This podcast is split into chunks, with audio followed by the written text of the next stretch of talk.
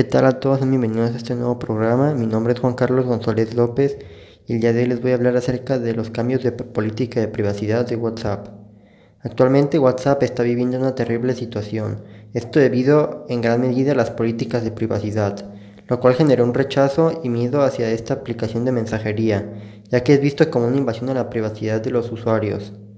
Al aceptar esta nueva política de privacidad, la empresa usará los datos recopilados para sugerencias de contenido, recomendaciones de personas y mejoras en el servicio de la aplicación.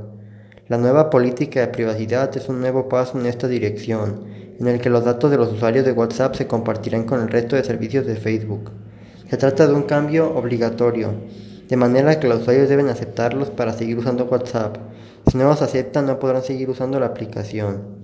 Pero aquí viene lo importante, ya que este cambio no se le aplica a usuarios de Estados de la Unión Europea. Compartiendo estos datos, Facebook pretende conseguir tener más perfiles completos de todos sus usuarios unificando la información que les das y esa que no les das pero recopila igualmente en todas sus aplicaciones de un único perfil.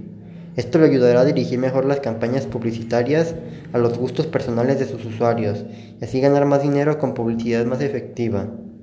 Para terminar una cosa, que debes tener clara es que Facebook no puede leer lo que escribes en los chats, por lo que en ningún caso y en ningún lugar se les debe enviar a ellos el contenido de las conversaciones. Esto es debido a que WhatsApp utiliza lo que se le conoce como un cifrado de extremo a extremo. Este tipo de cifrados codifican los mensajes que enviamos en nuestro móvil con una clave única, y el contenido del mensaje solo se descifra cuando llega del móvil al receptor.